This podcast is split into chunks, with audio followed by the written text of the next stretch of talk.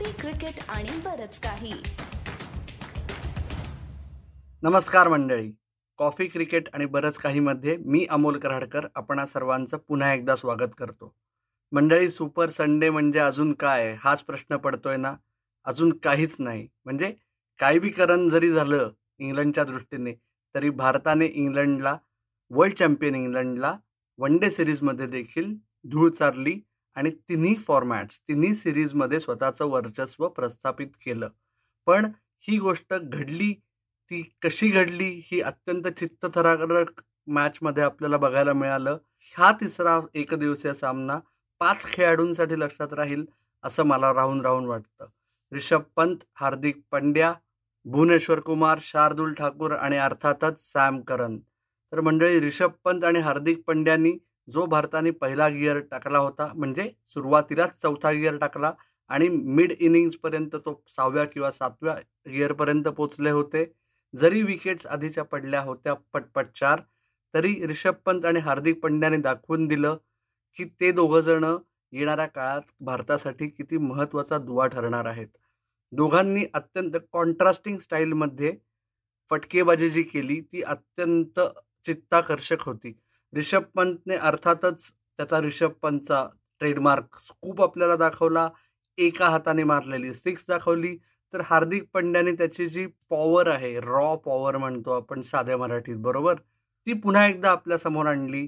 त्यांनी बरोबर चान्स घेऊन त्याला हवा तेव्हा ज्या मोईन अलीला आधीच्या सहा षटकांमध्ये एकोणीसच धावा झाल्या होत्या त्या मोईन अलीच्या सातव्या षटकात हार्दिक पंड्याने एकट्याने वीस धावा केल्या.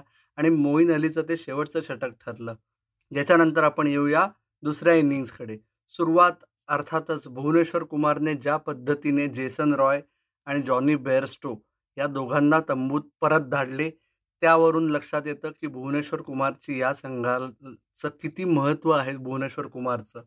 कारण पहिल्या दोन सामन्यांमधून झालेली चूक त्यांनी लगेच दुरुस्त केली विशेषतः जॉनी बेअरस्टोच्या बाबतीत. आपण बघत होतो की जॉनी बेअरस्टो हा भुवनेश्वर कुमारला क्रीजमधून बाहेर येऊन खेळत होता. त्याच्यामुळे भुवनेश्वरने काय केलं? त्याने सुरुवातीलाच रिषभ पंतला सांगितलं की बाळा स्टम्पच्या जवळ ये. म्हणजे तुझा आवाज सगळ्यांपर्यंत पोचेलच अजून. पण त्याहून महत्त्वाचं म्हणजे जॉनी बेअरस्टो क्रीजमध्ये खिळून राहील. आणि त्यामुळे झालं काय? की पाचव्याच ओव्हरमध्ये Jonny Bairstow L B W झाला. त्याच्यानंतर हार्दिक पंड्याने दोन कॅचेस सोडले खरे. ते एक मात्र त्यातला एक जवळजवळ भारताला सामना हातातून निसटून गेला. ह्या पद्धतीने भारताला त्याचा तोटा झाला असता परंतु असं होऊ शकतं. शार्दूल ठाकूरबद्दल बोलायचं तर काय बोलायचं मित्र हो? आज या सामन्यामध्ये भारताने एकच स्पिनर खेळवला होता कृणाल पंड्याच्या स्वरूपात. त्याच्यामुळे मिडल ओव्हर्समधली महत्त्वाची जबाबदारी शार्दूल ठाकूरकडे होती. आणि त्यांनी काही इंग्लंडच्या बॅट्समनला रिस्ट्रिक्ट करायचा प्रयत्न नाही केला.